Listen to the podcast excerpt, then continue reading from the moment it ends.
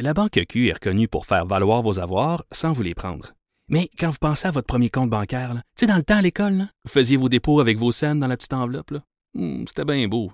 Mais avec le temps, ce vieux compte-là vous a coûté des milliers de dollars en frais, puis vous ne faites pas une scène d'intérêt. Avec la Banque Q, vous obtenez des intérêts élevés et aucun frais sur vos services bancaires courants. Autrement dit, ça fait pas mal plus de scènes dans votre enveloppe, ça. Banque Q, faites valoir vos avoirs.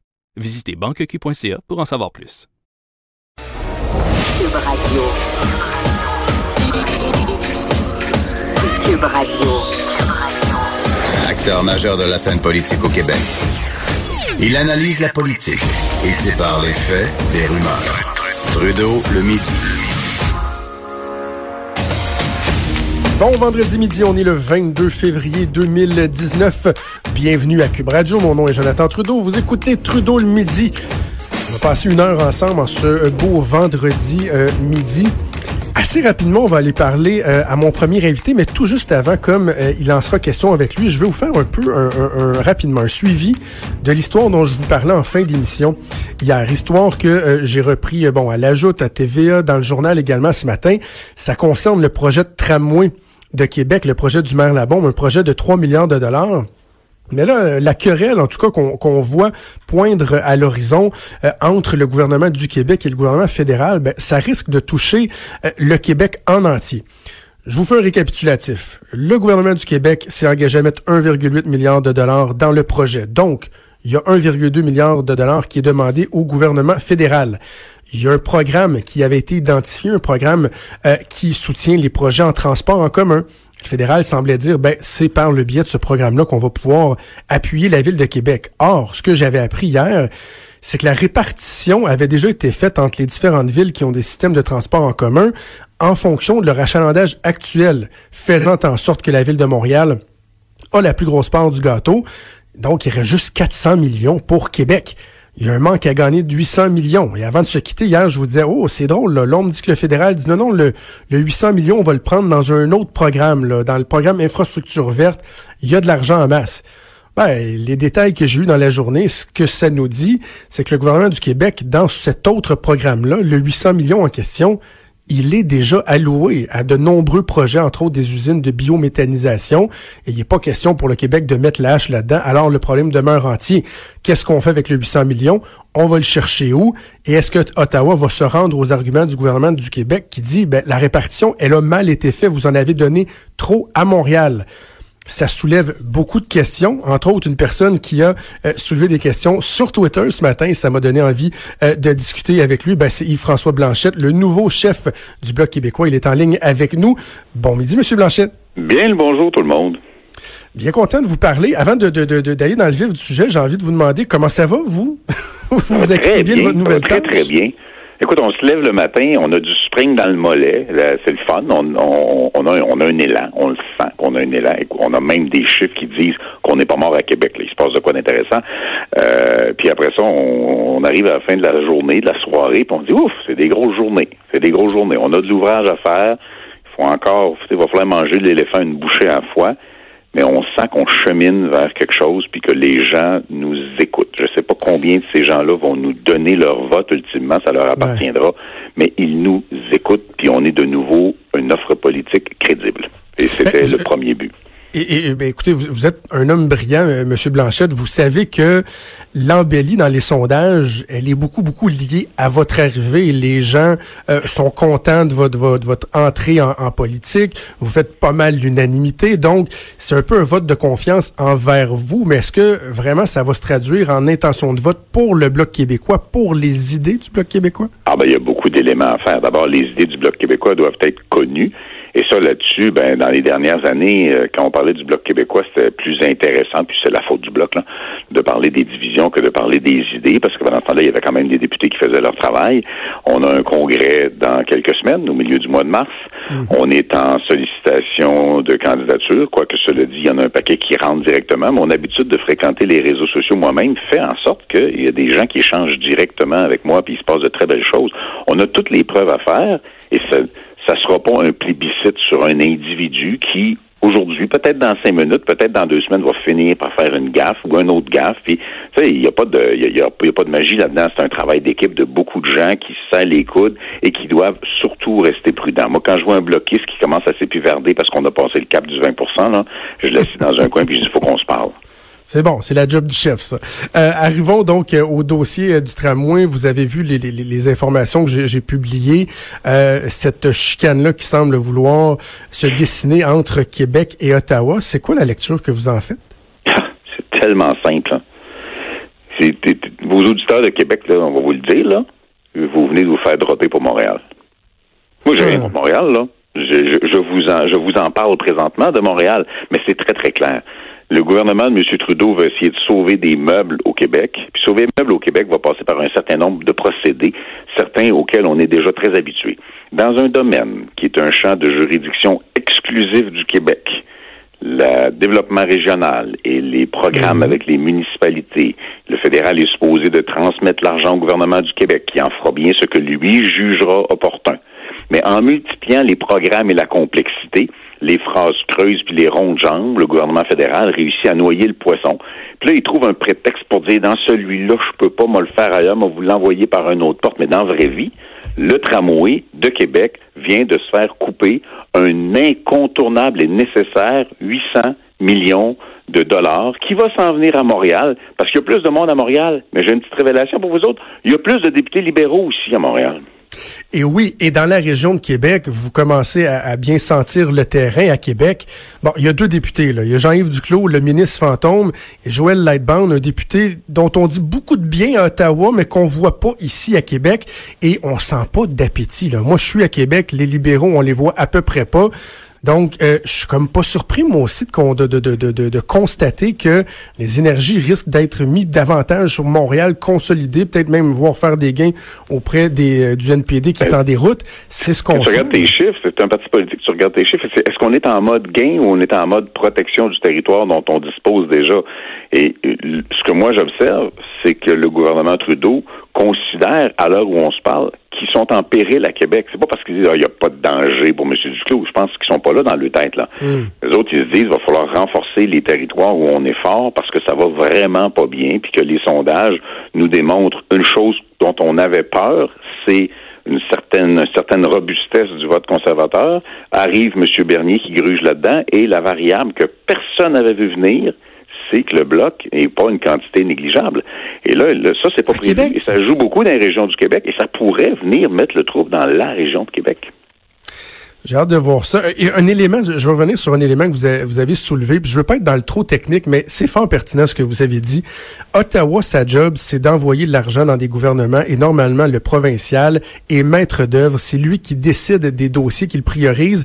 Et là, dans ce fameux programme de transport en commun-là, on a l'impression que le fédéral a réussi à faire indirectement ce qu'il n'a pas le droit de faire directement en disant, ben, on va séparer la tarte en pourcentage des achalandages.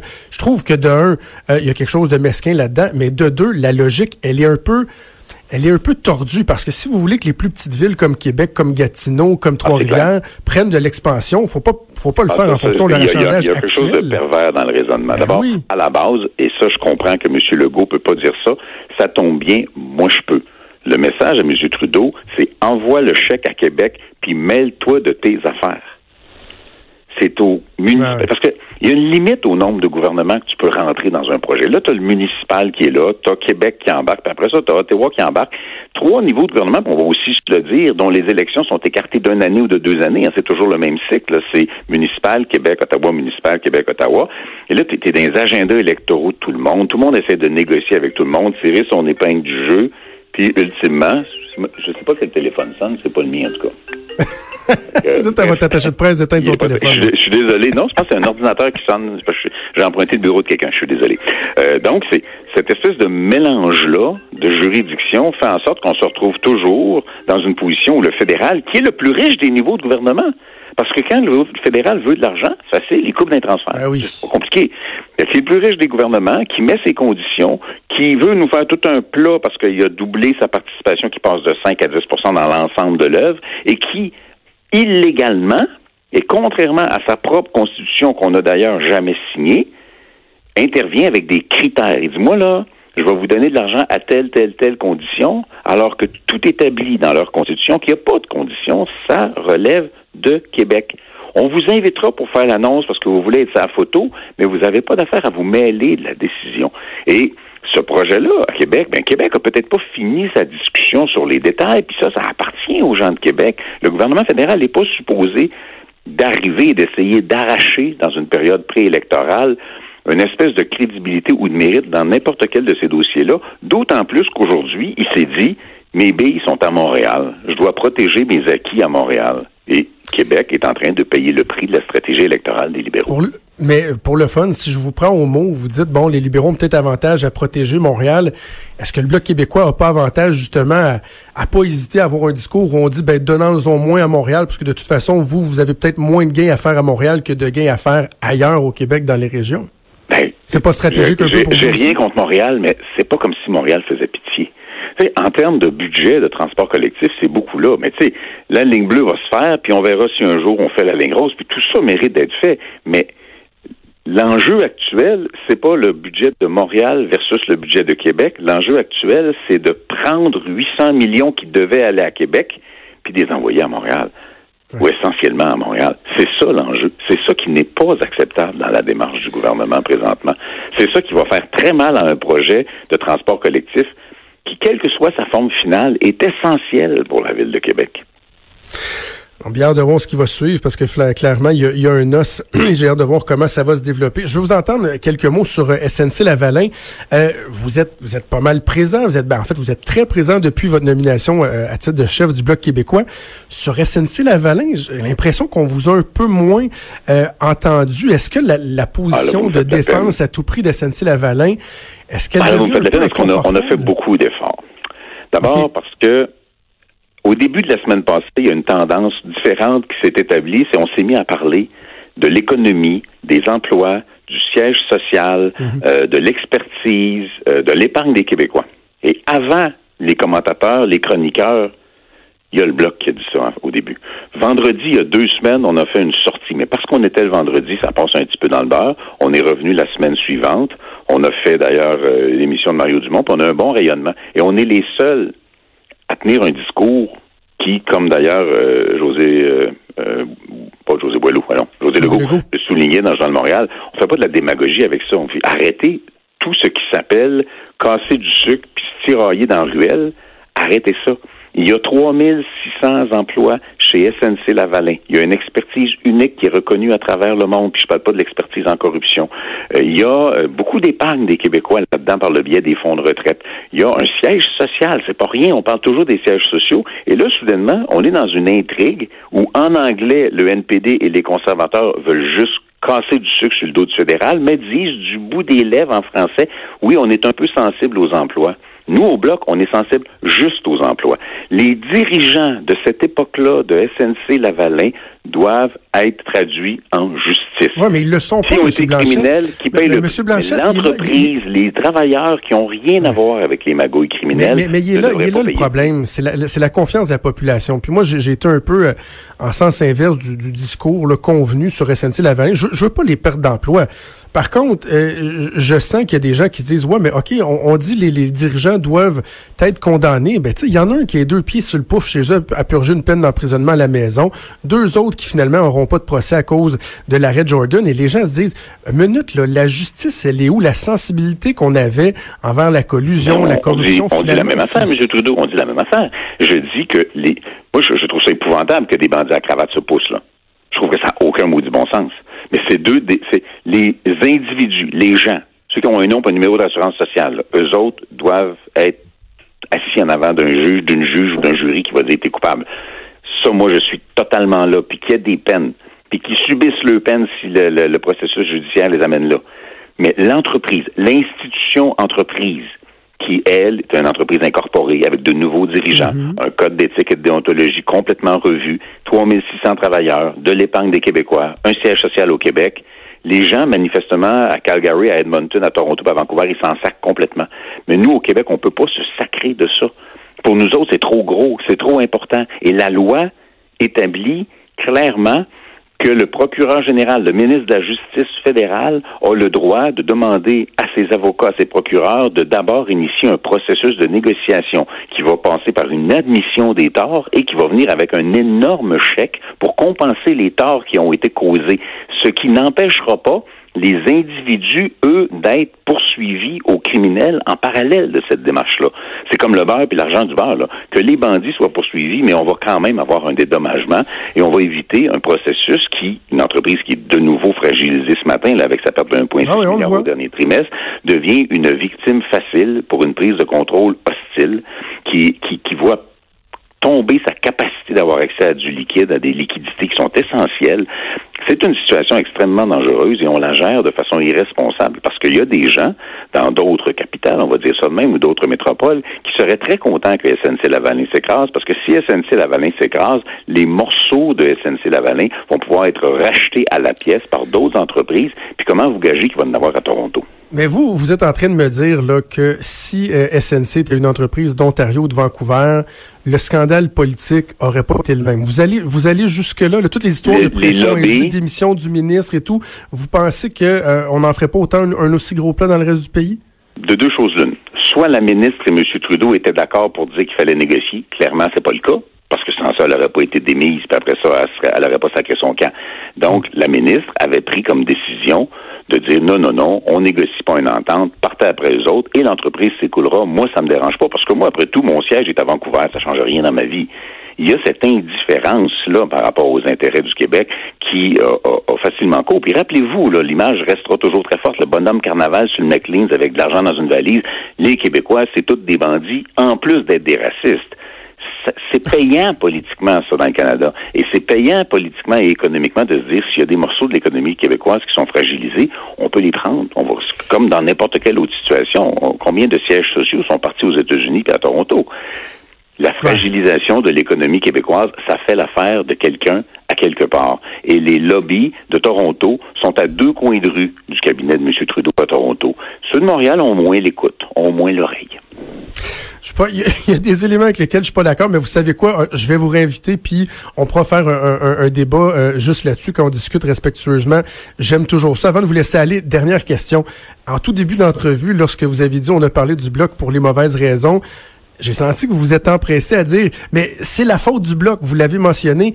C'est drôle, je pensais à Jean-François Lisée. Là, on apprend ce matin qu'il va publier un livre et qui, euh, lorsqu'il parle de la, de la déroute des difficultés du Parti québécois, ben, euh, dénonce un discours lancinant et injuste envers le Parti québécois. Êtes-vous d'accord avec M. Lisée? Puis est-ce que vous appliquez cette même analyse-là au sens du Bloc viendraient québécois? juste après le livre. Tu poses bien trop vite. Cependant, en résumé, là, la dernière affaire que le chef d'un parti à Ottawa qui veut rassembler tous les souverainistes, de tous les partis souverainistes, incluant les souverainistes qui sont allés voter pour la coalition Avenir Québec, la dernière affaire que moi je vais faire, c'est d'aller me mêler de la redéfinition du mouvement souverainiste, celui de l'Assemblée nationale. Moi, au contraire, mon travail, c'est de dire, venez chez nous, on va prendre le ballon, on va protéger l'idée, on va animer l'idée, on va parler de souveraineté, on va parler d'indépendance de façon crédible dans cet autre Parlement, parce que oui, c'est clair que l'exercice douloureux que le Bloc a traversé, ben, les partis souverainistes à Québec vont devoir le traverser aussi à leur vitesse, à leur manière. Ils ont trois ans et demi en avant d'eux autres parce qu'ils doivent revenir en 2022 avec une offre politique indépendantiste sérieuse. C'est ça, On mais- va les mais- laisser faire ça, mais moi, je m'en mêlerai pas publiquement. Non, mais la- ma question, c'est le constat qu'il fait sur la, la- la perception du Parti québécois.